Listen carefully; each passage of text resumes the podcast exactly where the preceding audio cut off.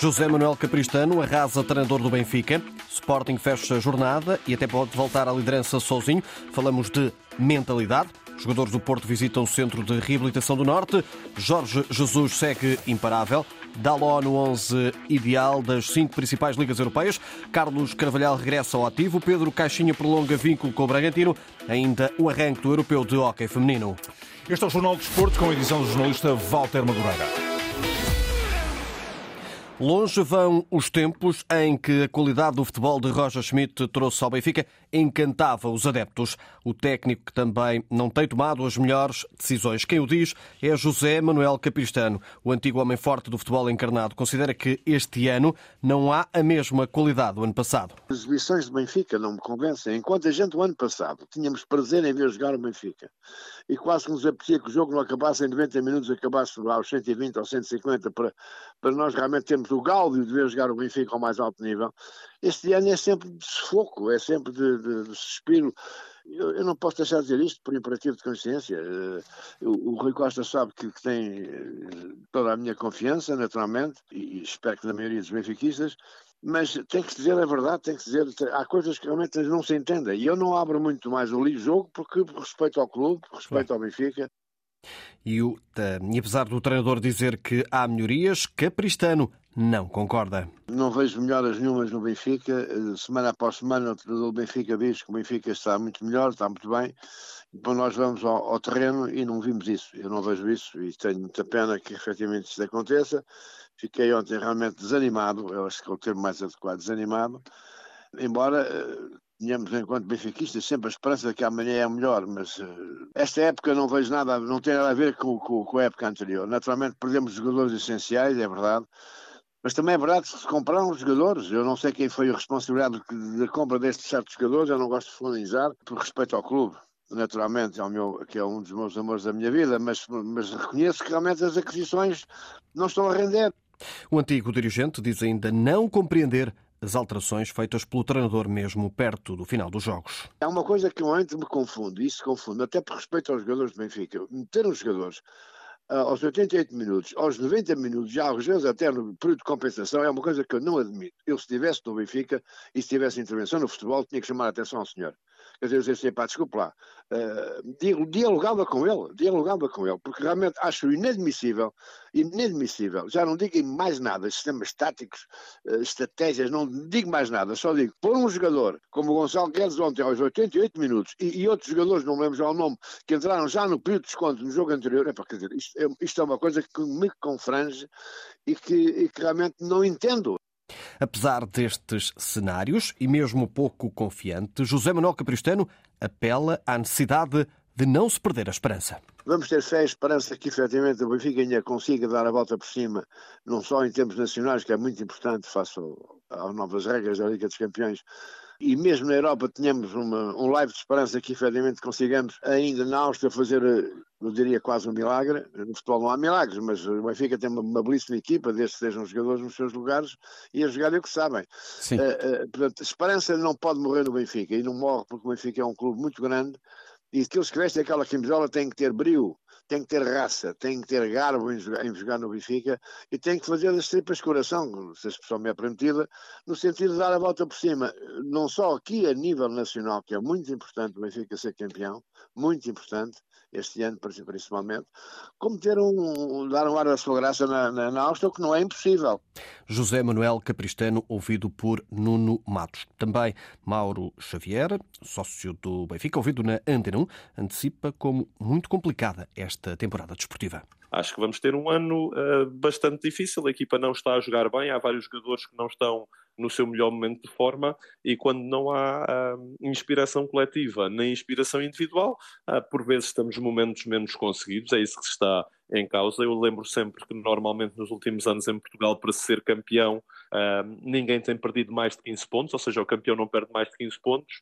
O Benfica com um terço do campeonato feito perdeu 7, portanto terá pela frente 8 pontos para gerir com a missão de ser campeão.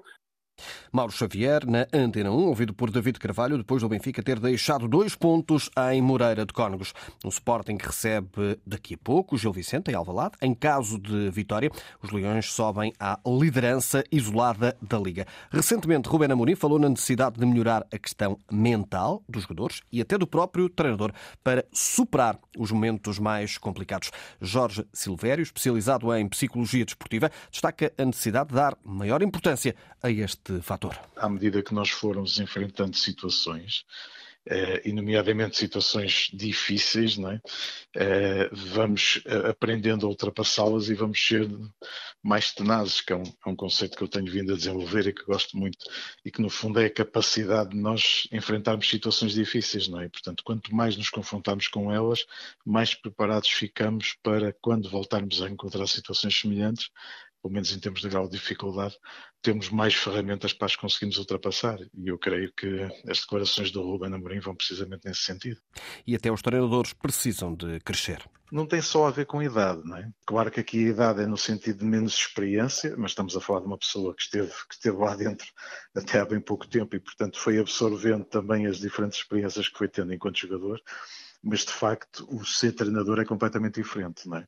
Os treinadores também precisam deste, deste amadurecimento e deste crescimento e também vão aprendendo ao longo das experiências que vão tendo e vão consolidando também aquilo que é os processos usados, as estratégias, as melhores táticas e isto faz tudo parte do crescimento. Não é? Ainda bem que há esse espaço de crescimento porque costuma-se dizer que quem já não tem nada para aprender ou para crescer eh, já está meio morto, entre aspas, não é? Portanto, claramente todos nós eh, precisamos disso na nossa vida, não é? Irmos aprendendo com as experiências que vamos tendo diariamente e usá-las para o nosso crescimento profissional, seja qual for a área em que, em que estejamos a trabalhar. E este crescimento é tanto mais fácil quando está a vencer? É mais fácil, é, é claramente, não é? porque até em termos emocionais a disposição com que se encara um treino depois de uma vitória eh, é completamente diferente do que depois de uma derrota. Não é? Embora as derrotas possam ser, eh, não é que as vitórias não sejam, mas normalmente as derrotas são grandes eh, potenciadoras, digamos assim, de algumas mudanças e de algum crescimento, é? que é extremamente importante nesta fase. É? Portanto, claramente, não só eh, aquilo que se aprende nos treinos, mas os resultados que vão acontecendo ao longo da época também fazem com que as equipas, se conseguirem olhar para aquilo que está a acontecer e se conseguirem modificar, podem ser importantes pontos de, de crescimento e todos nós, eh, quem acompanha o mundo do desporto, se lembrará seguramente de alturas eh, de derrotas que foram extremamente importantes depois para futuras vitórias não é? para futuras conquistas. Jorge Silvério, antes do jogo que pode recolocar o Sporting na liderança. O jogo começa às 8h15, diante do Gil Vicente. Paulo Alves jogou nos dois clubes e diz que em casa o Sporting é favorito, até porque o Gil fora tem sido irregular. O Gil Vicente tem uma equipa, este ano tem, tem tido duas, duas caras, uma em casa de, de, de grandes exibições, de muitos golos até, eh, mas não tem correspondido fora. Pode ser um jogo que pode ter algum, aqui alguns pormenores em que o Sporting terá que ter algum cuidado. Tirando isso, o Sporting vai obviamente fazer tudo para, para ganhar este jogo. Vem de um excelente jogo em, eh, em Bergamo contra a Atalanta, eh, onde apenas não foi eficaz. E está sobretudo também motivado porque o Benfica já, já perdeu pontos esta jornada e tem essa, essa questão de poder passar para a frente na, na, na classificação. José Pedro Pinto faz o relato desta partida que encerra a jornada. O especial desporto arranca às 8 da noite. Nesta altura, decorre na segunda Liga o Feirense Mafra, partida que encerra também a jornada 12 da segunda Liga. O Feirense está com 40 minutos de jogo a vencer por 3 bolas a 0. António Paulo Santos, sem rodeios, diz que ajudou a devolver a democracia ao Sporting. O advogado fez parte da comissão de fiscalização nomeada por Jaime Marta Soares para defender os interesses do Sporting na crise que se instalou em maio de 2018 no Clube Leonino. Acho que cumprimos essa missão e voltamos a dar voz aos sócios do Sporting, devolvemos a democracia aos sócios do Sporting e os sócios do Sporting hoje manifestam-se e elegem livremente e sem pressões aqueles que eles querem que os representem. Isso, para mim, é algo que me enche de orgulho, por um lado, e porquê? Porque foi a sensação do dever cumprido. Tudo o resto não interessa. Apesar de considerar positivo o trabalho de Frederico Varandas, o ex-inspetor da Polícia Judiciária deixa alguns recados à gestão do atual Sporting.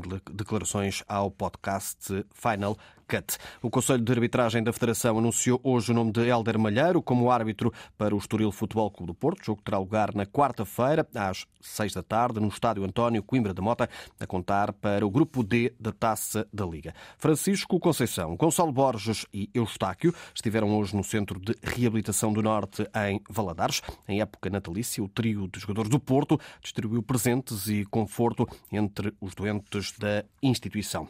A temporada 23-24 tem sido de afirmação para Zé Pedro, central da equipa B do Futebol Clube do Porto, que atualmente eh, também já chegou à equipa principal em outubro e novembro. Ele que foi eleito o melhor defesa do mês da Segunda Liga. No Porto, João Mendes tem sido figura de destaque nas últimas partidas. O jovem jogador que estava na equipa B assumiu a titularidade do lado esquerdo da defesa e Emílio Rafael, antigo lateral dos Dragões, destaca a confiança que foi dada ao atleta pelo técnico Sérgio Conceição. Mais de conhecer o João Mendes, se falarmos um bocado no Sérgio Conceição, o Sérgio não é uma pessoa que que vá lá dê de graça uh, oportunidades. Portanto, se o Sérgio deu-lhe a oportunidade é porque ele, uh, fora aquilo que nós vemos nos jogos, é, é, porque ele diariamente nos treinos deve, deve corresponder às expectativas do Sérgio. A exibição que vimos agora no último, nas últimas, nos últimos jogos tem, tem correspondido bastante. Portanto, é, uma, é, um, é um caso a, a termos em olho, porque muito provavelmente será a presença mais assídua no 11. Os elogios de Emílio Rafael. Portugal recebe esta terça-feira a França na sexta e última jornada do grupo A2 da Liga das Nações. O jogo realiza-se em Leiria às seis e um quarto.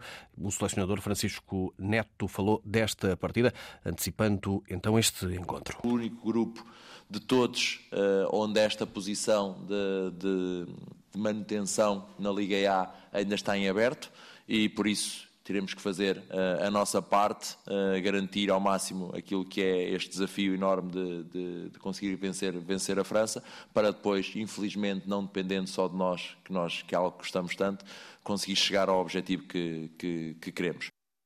As declarações do selecionador de Portugal, Portugal que ocupa a quarta e última posição, com três pontos, para evitar a despromoção à Liga B, terá de vencer a líder França.